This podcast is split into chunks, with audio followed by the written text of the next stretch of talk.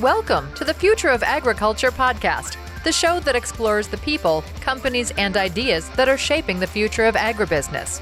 Innovation, resourcefulness, and collaboration are essential for feeding a growing population, and we believe the agriculture industry is up for the challenge. Please welcome your host, Tim Hammerich. Well, hello again. Thank you so much for downloading this episode of the Future Agriculture Podcast. My name is Tim Hammerich. I'm an agribusiness recruiter, and it's my pleasure to bring you these stories every week of the people, companies, and ideas shaping the future of agriculture. We are proud to be a part of the Farm and Rural Ag Network. If you're interested in agriculture and want to check out some other interesting podcasts and YouTube channels uh, surrounding agriculture, uh, go check that out at farmruralag.com. Well, we continue on today with our series on blockchain. Uh, I really enjoy just, just generally on the show bringing on startup founders because I find it's where the uh, optimism and idealism and um, promise and hope of, of technologies like blockchain meet the road where, where it meets the practical nature of needing to create business models that serve a real purpose. And, and we certainly have an example of that on the show today. I uh, have Raja Ramachandran, who's one of the founders of Ripe.io. Um, him and his team use technologies such as IoT, the cloud, algorithms, machine learning, and of course, blockchain to solve large global problems surrounding food. Uh, Raja has a background in finance and in foreign exchange trading trading. Um, and before he founded uh, Ripe.io, he'd also helped co found and C- COO of a couple venture funded startups in the past. So uh, you'll really enjoy Raja's uh, perspective and his ability to simply state some of these complex uh, issues surrounding blockchain. I, I enjoy this conversation. I know you will too. So without further ado, here is my conversation with Raja Ramachandran.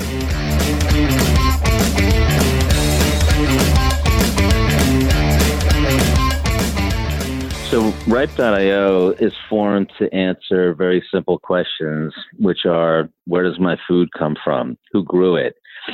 How was it curated? Um, how was it transported? Who touched it? Is it safe? Does it taste good? Is it nutritious?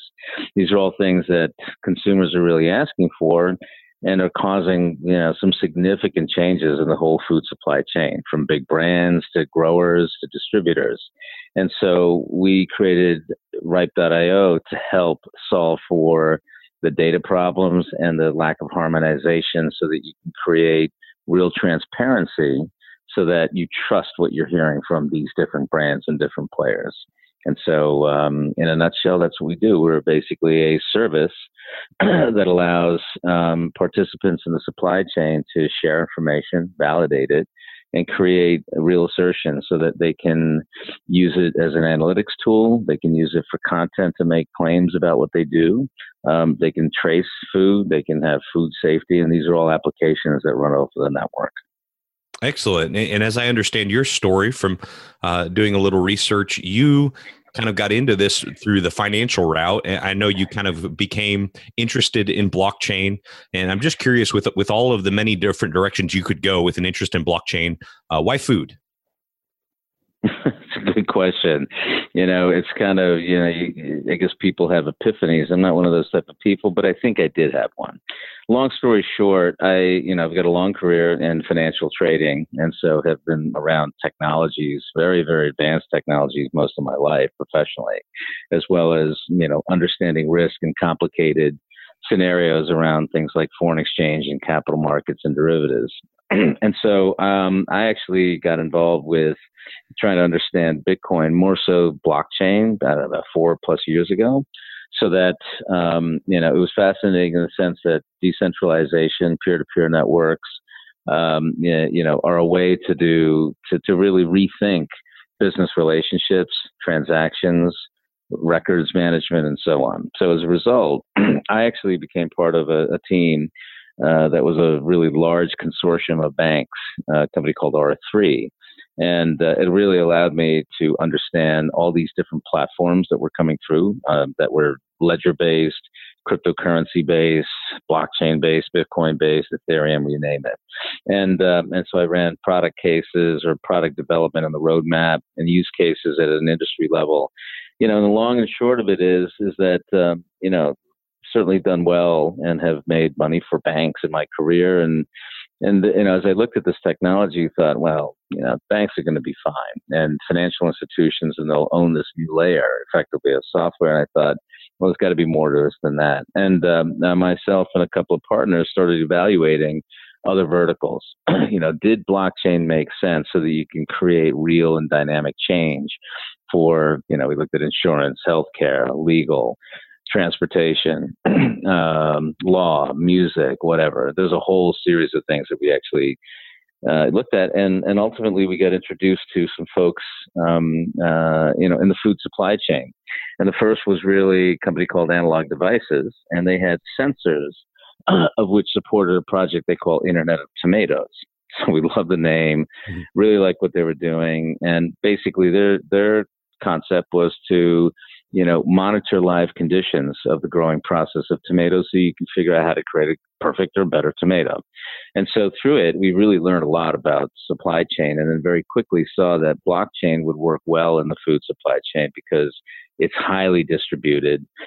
you know, data and workflows are all very, very disparate. There's no sort of centralized, you know, entities that sit in all of this. And there's a great deal of a lack of trust and uh, it fit all the elements that we thought with blockchain. And so that's how we got started. We worked with them to create our very first pilot that led to another one, and um, you know, and and so that was sort of the professional basis. At a personal level, I learned a lot about you know the, the food supply chain and the waste and spoilage and all these things that we can improve upon. And so at a personal level, I thought, well, you know, I'd like to leave you know a little bit more you know to my you know my kids about you know what it means to be a professional what it means to give back. So as a side aspect of this i'd like to see this evolve into a, a real improvement in the supply chain. So it really hit on both personal and, prof- and professional levels and you you mentioned your your first pilot was with that Analog Devices, the Internet of Tomatoes, and and I guess using their um, connected devices that are monitoring the quality of the tomato to also, I, I guess, uh, translate that that data along the supply chain. Is that is that a correct assumption? It is, and so we, you know, so we didn't, you know, they had the Internet of Tomatoes project, which they concluded. We, you know, we partnered with them um, in a in a small township called Peterborough, New Hampshire, and so, yes, to what you just said, is that they provided um, in-field crop sensors, which captured things like temperature, light, and humidity. Um, and then they also partnered with a company like to do spectrometer readings, so you get a chemistry reading of the tomato. So what we did is we set up ledgers so that we can capture information directly from, you know, the farm. Right? We, you know, th- this was done with a small um, a community project uh, called the Cornucopia Project. Wonderful people, mm. and you know it's it's done in, in tandem with high school students and the local um, sort of uh, a hop farm that's there. and so the idea was that we structured this program so that the township could understand does technology like this help improve quality of farming and ultimately does that help the sales that farmers want to obtain in the area. And so that was the idea behind it all. And so, yes, we collected information that came directly from uh, the cloud in which the IoT devices were submitting data, and that was Analog Devices. And we also captured information about the farm, like soil type, NPK, growing degree days, you know, how high is the, the vines, and a lot of very, very specific things. Um, and then we combine that with also ultimately um, spectrometry readings so that we can figure out what's the Brix score, sucrose, fructose, so that we can get a sense of flavor profiles and ultimately what is the quality of that tomato. And so that was the outcome. You know, so the blockchain captured the information, shared it amongst the different participants in the chain, and then ultimately created, uh, you know, sort of these records that said, all right, here's the the the assertions that were made that these tomatoes and this cultivar was supposedly sweet. And, you know, did the evidence provided against this, you know, showcase that that was true? And so it was really this notion of a reputation system that would help, um, you know, all of these things. So yes, that was the, the very first pilot that we did. Interesting. And obviously, that's an unprecedented amount of information about how a tomato is grown. Uh, one question I have about that is uh, who wants that? I mean, you know, I mean, no, no nobody's going to sit in their supermarket and be like, what was the Brix on this tomato? And, um, you know, how does that relate to, uh, you know, when it got rainfall? I'm, I'm just curious, like, uh, where does the data end up and where, where is its value sort of created? Yeah, it's a good question, right? I mean, you know, some there is an overwhelming amount of information, and for the end consumer, even the most discerning ones, they just can't integrate it all into buying, uh, you know, decisions. So, so how does it become meaningful? Mm-hmm. So, a couple of things. You know, very much it is about yeah, and this goes to the value proposition of what blockchain ultimately you know, provides. Is number one, you know, the information that's gathered during this process, you know, says a lot about how farmers or growers, and look, they know very much about, you know, what makes the best uh, growing conditions for them. But this confirms or affirms what they do, and it may actually add new insight into into what they do regarding, say, tomatoes. So there is certainly sort of insight as to okay, as we collect this information, and it goes all the way to the buyer, and they get transparency to the buyer. That now could mean certain things because the buyer may say, "Look, we don't want them as sweet, or I want them more ripe. You know, does that mean that I harvest seven days later, and so on, right? So there's meaningfulness there. Hmm. As far as the, um, you know, the second part of it, which is like these chemistry scores. In the end, when it comes down to it, if you have this information and you're a restaurant or a buyer or a grocery store, you then can manage that data and the narrative. You know, for example, if you're trying to match it against a menu item or some type of recipe, well, you know, at this point, you can say that this has this sort of flavor profile, this level of quality. It makes good sense to do X. So there's a future where, in the end, you have to make it consumer friendly. and you know we leave that up to the end uh, buyers to to figure it out. We just want to make sure that the data and the evidence are correct and 100% accurate so that if a grocery store is making a claim that these are really great sourced tomatoes from this particular region here's why. You know they have something to back it up. So going back to the consumer in the end you know there are going to be aggregations yeah, like particularly restaurants i would say that are going to help define these type of things you know much more. So from that perspective I think that the end consumer is asking for more they can easily get it.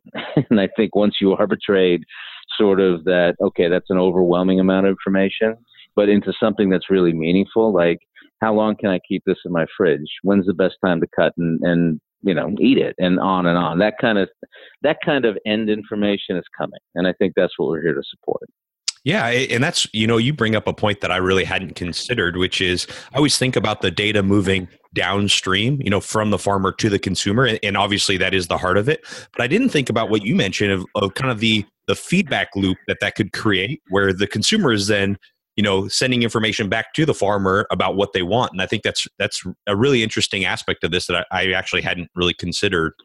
Um, I know, I know you mentioned, you know, the decentralization, the peer-to-peer network uh, that goes with blockchain, and, and, that's what we've really focused on in this blockchain series so far.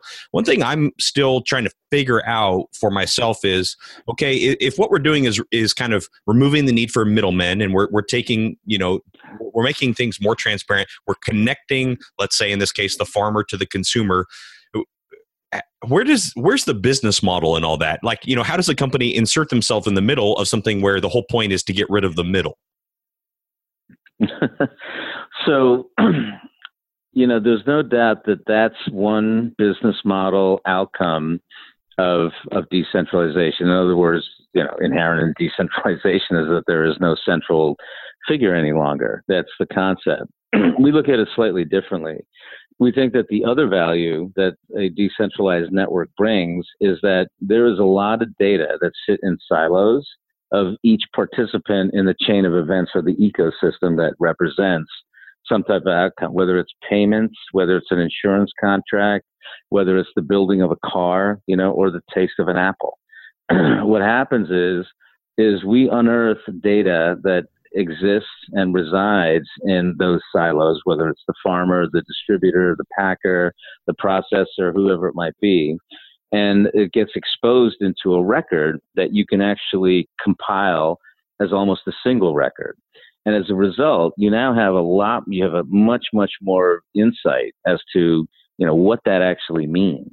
And so what we found in, in, you know, where we are today and listening to customers is that that becomes a much more robust record for what, you know, it, that comprises whether quality, an assessment of ripeness in fresh produce, for example, or even traceability. So what people are seeing is that when you combine that information that they never had before, it creates really new insight, new analytics, new questions, new potentials for product, and honestly, new channels for revenue.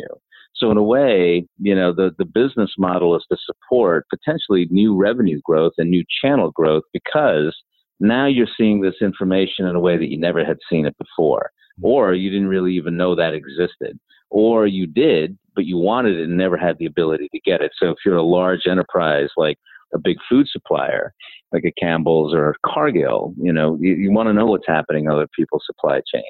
And all of a sudden, if you had that information, which you didn't have before, maybe because of contractual obligations or proprietary information restrictions. You know, if if the sharing is allowed to be uh, to be had, all of a sudden that's the new type of thing that comes about.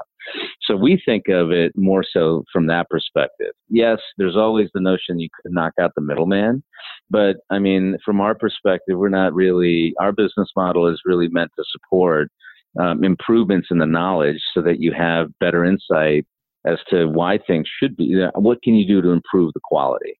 So we're very much about quality, and we think that that's our business model is there to support it, and it's it's really about access to the software, access to the network, you know, and uh, and being able to acquire this this this insight and data, and that's what we do. Interesting. Yeah. So it's about empowering them with information that they wouldn't have before. And I would imagine, especially in the context of empowering them with more information about quality, probably the ones most likely to see value in that instantly would be would be the restaurants as you mentioned are those kind of your ideal re- your ideal customers is maybe these restaurant groups that want the, the top quality or or how does that kind of customer relationship work for ripe.io yeah, folks constantly ask us who is our customer. I mean, because ours is really a network play, we have a number of customers or constituents that participate. I mean, certainly we want to make we want to provide value to the grower. So to an extent, largely they will have access for for no charge. Um, you know, distributors and kind of the middle of the supply chain cold chain providers, third party, you know, value folks that have processes that manage ripening and, and on and on. There's seed players, there are certainly packers, the big food suppliers, and so on, right? So I think, you know, initially we have to gain adoption. And, you know, and so usually we engage with with buyers or suppliers of, of, food. So it could be, you know, a large enterprise, um, you know, that's out there, or even restaurants or dining services, and then we work with them to um, you know, to bring that data from their supply chain into the blockchain.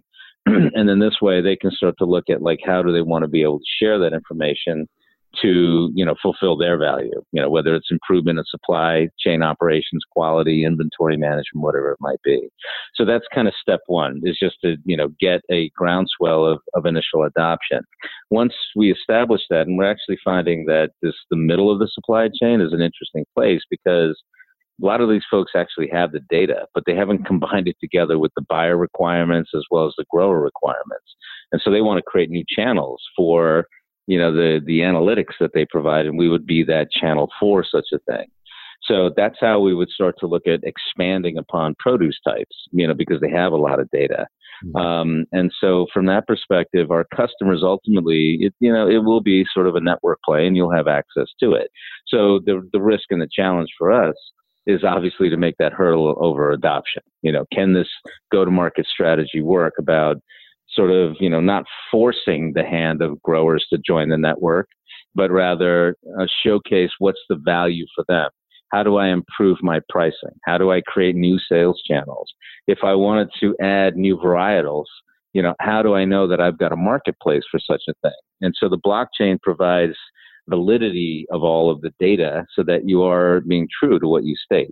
So we think of it like that's kind of how we're looking at our adoption strategy. And what does it mean to have customers? So honestly, the food supply chain is our customer, and that's kind of how we'll grow the organization. Very interesting. Yeah. And I know you did a pilot. I read a little bit about the Sweetgreen pilot you did. Can you share a little bit more about that? Now, you know, the Sweetgreen pilot was really an extension of the experience that we had at Peterborough. Um, you know, the same team, one of our folks had a great relationship with uh, some of the supply chain team at, at Sweetgreen and, and talked to them about, look, you know, if by looking at live conditions and monitoring them and leveraging a blockchain, you know, you might be able to get better insight as to things like what's the flavor profile? Does it match your you know, menu in October when we are looking at this in May and so on. So the Sweetgreen was really an expansion of what we did at Peterborough. So we had a, a farm, uh, Farm in um, in uh, in southern Massachusetts, and uh, they allowed us to to monitor a whole series of tomatoes, um, you know, at their farm. Um, and the idea was to track it, and we had Analog Devices as a partner um, in the crop sensors, but we also added another partner, a group called Bluestream, and they have mobile sensors that we uh, were allowed to put into uh, the transportation side of things. So what it did, it, it allowed us to track the temperature, humidity, plus the motion in transport so that we can get a sense of was there an impact to the tomato. And then ultimately we did the same thing, have a spectrometer reading at the restaurant itself so that people could get a sense of, all right, well, what did this taste like? Taste is, is a very subjective thing, so I don't like talking necessarily about taste, mm-hmm. but ultimately it does come down to that. So what we did is we tracked all this information from I think what June or so all the way through harvest in, in mid August. And then also we started tracking the information as it got delivered to bins and walk-ins um, all the way. And so we effectively were able to create this single longitudinal record of literally every tomato that we harvested and and went through. So we we tracked it from from seed and plant uh, and um, uh, placement within a hothouse all the way to the bin. And because we had a small number of tomato batches that we're dealing with, I mean a few hundred, we're able to go ahead and track everything and literally down to the tomato. So it was really more of a proof of concept to say you know, one, how do you provide transparency for all participants in the supply chain? What are the values that they get out of it, particularly the distributor, because they had to actually make some changes to the workflow. Um, and so, is that something that they would accept in the future? Because this restaurant does daily delivery and they do it quite early in the morning. Um, you know, does that make sense for the future? And of course, for the restaurant, what values are there? For them, it's it's really we source better, our food tastes better, we um, you know we we we end up having a, a, better consumer experience. So it allowed us to basically build a business case for the whole thing mm-hmm. and you know be able to talk about it in the context of what's the value for the farmer. You know they learned some simple things like you know if we harvested a few days later the ripeness profile is actually better and you get a sweeter tomato and it better match the menu didn't quite know that before. So these are little snippets of things that we learned along the way. So it allowed us to basically say, look, the blockchain as a data fabric and a, a system of record of shared trust and a single record of that tomato is the key because then everybody just looks at that one record and they all recognize that that's the truth.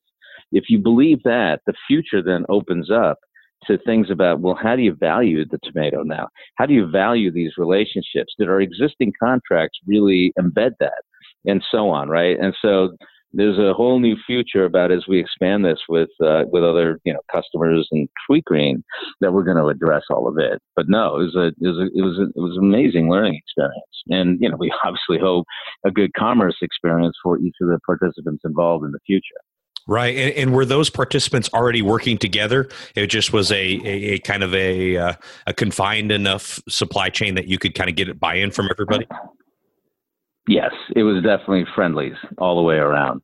So, in that sense, they had you know worked together, but not exactly in this way. So there was a couple of workflow changes, but yes, it would seem to me kind of the unsung heroes here of, of blockchain are is this sensor technology. if you wanted kind of a backdoor way to invest in blockchain as a future of food, it'd be these sensor companies. I mean, uh, if this is going to continue to take off, I would think the demand for for these sensors w- would be uh, pretty significant. Potentially. I mean, I think that, you know, one thing that we're finding, you know, the, the, the like the sensor capabilities in agricultural, you know, particularly around the sort of, um, you know, local ecosystem plays, you know, it, it's the beginning. It's the early days. And there's certainly a few companies like Analog Devices that have, um, you know, created eh, great technology and a great starting point Consumer Physics, uh, you know, one of their partners on spectrometry at a handheld level.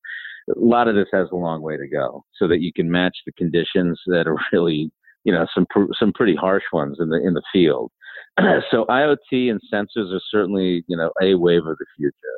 But I also think that, you know, I think that the um, uh, you know, the other part of the unsung piece of it is really folks willing to share data so that you can create a better outcome. And and that's really the strength of blockchain, you know, is to be able to create that single record that everyone can point to and go, I trust that. Because if you do that and that's and as it's true, you've changed really how you view relationships, particularly now that you have new and more data.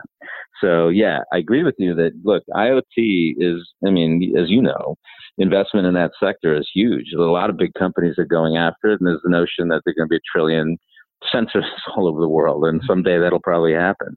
And so you have to, you know, interoperate with them, harmonize it, utilize it the proper way, and also, you know, quite frankly, make sure that the privacy invasion is not too significant. Luckily, this is like out in the fields and so on, but data ownership is going to be a big issue. So, um, you know, right now it's a little loose, but overall that's coming up as well.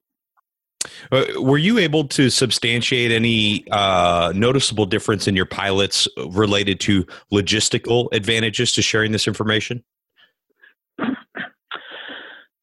Interesting because we had obviously pretty limited play. You know, it was very cyclical about the distributor picking up at a particular time and dropping off at restaurants. Um, I, you know, we didn't examine it from that level, but I know that there are a number of folks when they look at it, like at the logistics. Um, I think things like you know harvest dates, time and place, planting, you know, understanding labor, understanding you know what gaps there were in the data itself submitting, what gaps that may have been because of weather, you know, and other sort of unforeseen types of economic events and so on.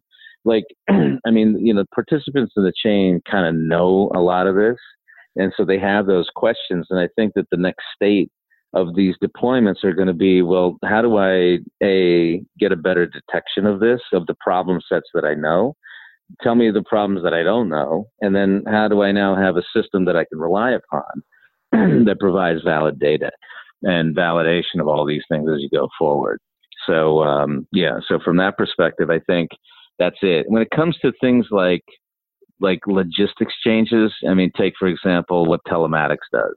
It does things like route route optimization, mm-hmm. you know, best conditions and base environment. You know, those are all like those are all data input components that will come into play. And I think that's what I mean about once you recognize the things you know or don't know, then you're going to be looking at different tools to make certain things happen. Look, route optimization in Boston from from you know where we were in Sudbury, I believe is yeah. I don't care what a telematics device tells you or Google, it's not easy. Yeah. so you know, Boston traffic is always an interesting thing. Sure. I, have heard I've heard claims about uh, what blockchain could do for food waste. It, eh, you know, and obviously, um, listeners, at least longtime listeners of the show, w- will have a good concept of how uh, great the food waste problem is, uh, you know, environmentally and just from a uh, just from a waste of resources standpoint. Um, how do you see blockchain playing into to the food waste problem, if at all? Well, I mean, I think that um, you know the the blockchain provides a full like longitudinal look into the the supply chain. So you know, if you look at the 40% that's wasted, that's claimed for the United States, a good chunk of it's consumer, um, a little bit in transportation, certainly a chunk at the farm level. Um, and so you have to attack it from each of those things. You know, food waste have a number of contributing factors, right? Certainly temperature is always a big one. Bacterials is a piece of it. A lot of it is just, you know, discolored, misshapen things that that basically turn into fruit and I'm sorry into uh, beverages or whatever. So I mean, you know, so like you said, your your group, your listener group will know all these different things. So what does blockchain do? You know, it won't. I don't see it necessarily being the you know the, the the point at the edge of a sword that solves the problem. Rather, ultimately, it should be the sword, right? That it makes up like it combines the problem statement of each of the different participants that contribute to food spoilage. Um, consumers are going to be the hardest ones because in the end you got to get to the to the home or, or whatever it's going to be or even restaurants. But overall, you know, by defining what are those attributes and contributors to those things, and then do sort of benchmark testing, at, you know, at farms if you can get them to participate as to you know, like, you know, what happened where all of a sudden, you know, out of a batch of 100 tomatoes, you just kicked out 10? and why did that happen? If it's basically discoloration or didn't fulfill, you know, what buyers need for something that looks good, well, guess what? There's a marketplace, you know, for such a thing. A company called Spoiler Alert does a great job at that. Um, and I think that that kind of thing is growing as we see. If it's, um, you know, if there's some risk, you know, as a function of temperature mismanagement in transportation, well, good. You know, the blockchain then can be that data source that you can use an application to pull from it to go, this is true because we got this temperature reading. We should, you know, either it's an alert, you know, and it's risk management as you go through. So, you know, I, I would say that there, like, blockchain is going to be the data fabric that takes this data. You look at, you know, is this a normal data set? Meaning, is this a normal path for an apple, a pear, a mango, an avocado? You know, and what data can you use to say, you know, something something doesn't look right in the system? Then that then that comparison is then part of an application that you can you know access. So I think blockchain gives you analytics and you know an ability to identify how do you improve systems so you can avoid some of it, particularly around water usage, which is a humongous waste. And then really the second thing are marketplaces for um, you know, for products that should be in the market anyway. It doesn't necessarily have to become low cost beverages. It could actually be sold. And so, you know, new demands for that type of thing, I think, you know, become available. Um, you know, and the third is scientific. I think that you know when you look at different invasive technologies to identify really complicated things like bacterial formation and so on, all of that you know can be part of the blockchain as long as you understand you know what the truth record is. And then last is traceability. I do think that um, you know being you know having an improvement in the speed in which you can trace your products will also allow for better detection. So when you put all this in combination you're going to need, you know, a system of record that's shared by the industry that you can rely upon so you can build upon each of these applications. If you only isolate these certain things, then you're only going to get a partial solution. Blockchain actually provides you visibility to look at, you know, a, a holistic solution for ecosystems, whether it's just a you know like a you know a series of restaurants or a geography or a produce type and so on. So i think that it changes the calculus about what are solutions for uh, food waste. Consumer i don't know enough about you know it's like i don't know how to solve people from throwing away food you know past dates. Labeling is going to be a big deal but what does blockchain really have to do with that but anyway that's kind of a long answer to your question no, that was a fantastic answer. I, I, you just summarized better than I have. I've been trying to really articulate the limitations of blockchain. Like, on one hand, how powerful it is, and how you know how great, how massive of a shift it could be. But on the other hand, that it is just a tool. And I, I think what you just said, I hope everyone caught that and really emphasized that point. That it is uh, I think you said called it the data fabric that we can um, use to to solve some of these issues, but they don't solve them for us. So I think that was that was excellent.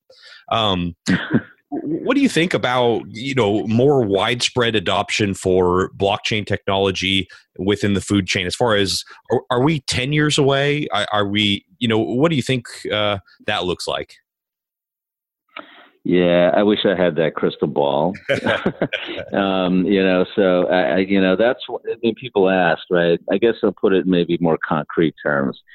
you know, when I when I first started talking about blockchain of food back at the University UC Davis, and they had their first IC Foods conference in, I believe, what 2016 November. You know, I was the only blockchain of food guy there, and um, and uh, and uh, and there were a number of there were about a handful of companies, uh, good uh, friends of ours at ArcNet, and another friendly of ours at Provenance.org that were all beginning and I'd say that they were certainly a little further along as they had sort of proof of concept. So last year was really about pilots, education, you know, and, and, and a much broader sense of the food supply chain getting aware of blockchain.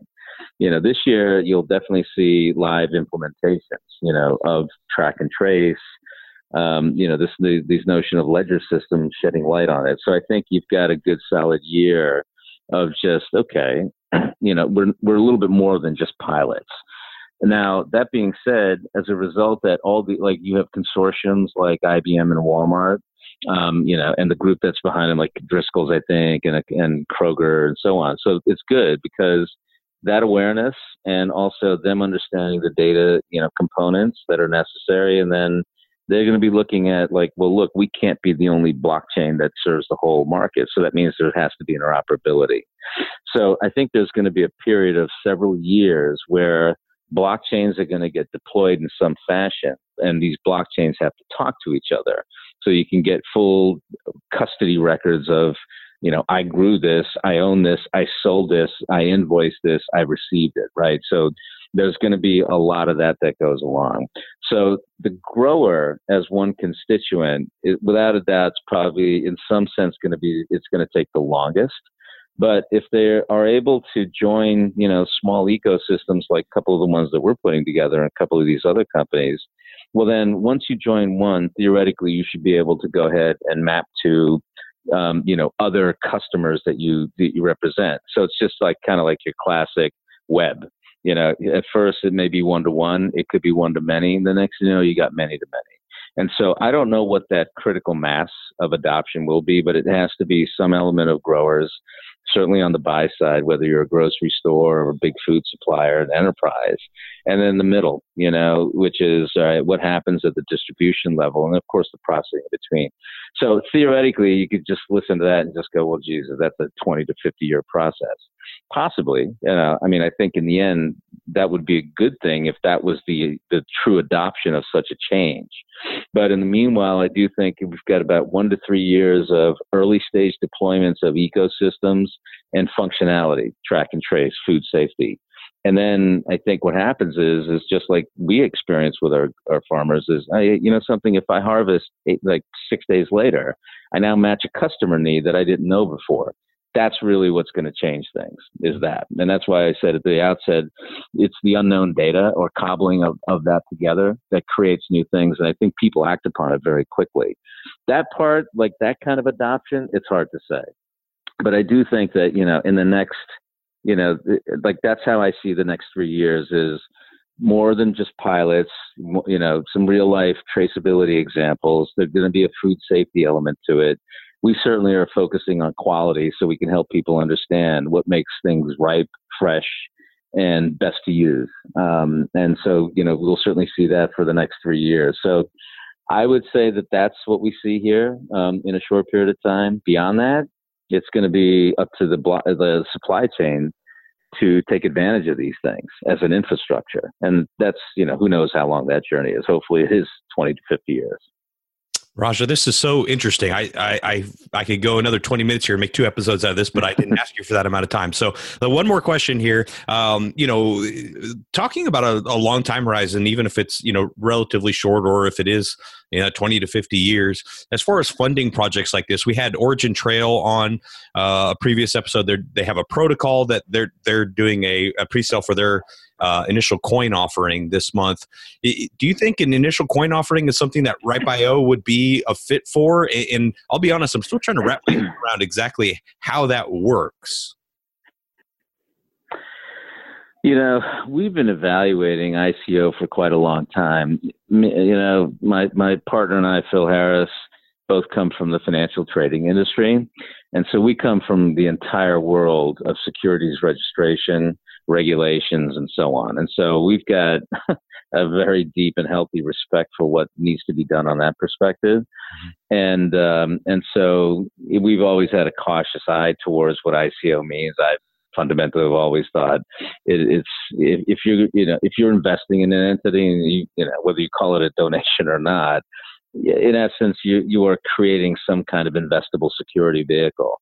So we wanted to wait to see what the SEC had as as rulings and the IRS and how globally that would get, uh, how that would evolve, and that's happened. So that's good. I mean, you've got some definition now, and and so I think that that's number one. So that being said, when people look at things like tokenization, the in they talk about utility tokens. Well, the issue is is well, what what is the actual utility?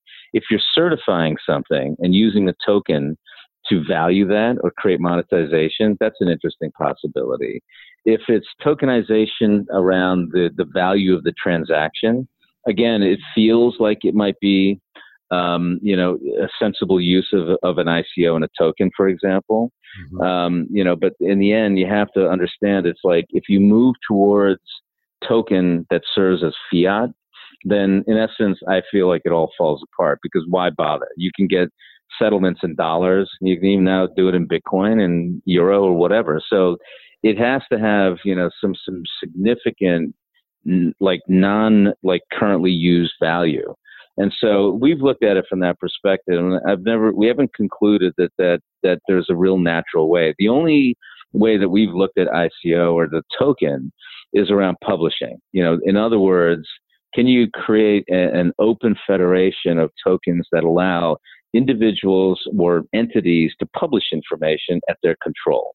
And so, you know, while that sounds interesting, you know, that can get highly discreet. Like, you know, one farmer all of a sudden says, all right, you know, I'll publish X, right? My, my stocks of corn were this high this season, right? It's because of sun. Well, okay, that in of itself is interesting, but what does that mean? Yeah. So, so I think that you know, so publishing tokens are always interesting.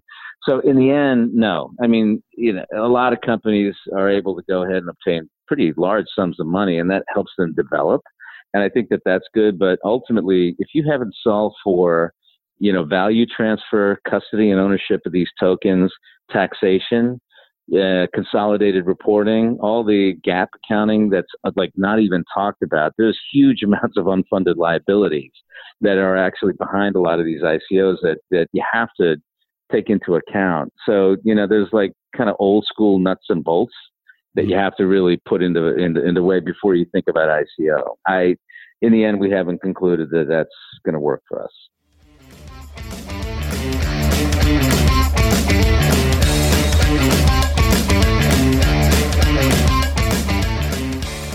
I hope you enjoyed that as much as I did. This blockchain concept within agriculture is becoming more and more uh, talked about, and I've I've been forwarded several articles lately from from other publications that are writing about it, and I think it's cool. Other examples of how blockchain could be used in agriculture context. So if you know anybody who's curious about blockchain and, and you have found value in this series we are doing, I would just appreciate if you would share it with them and uh, try to get them on board with listening to this podcast. Our, our community of, of listeners continues to grow, which really uh, is exciting and encouraging for me.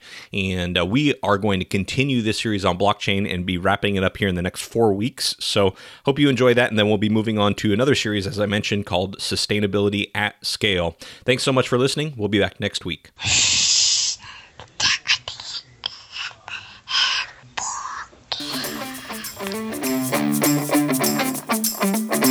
Thank you for listening to the Future of Agriculture podcast with Tim Hammerich.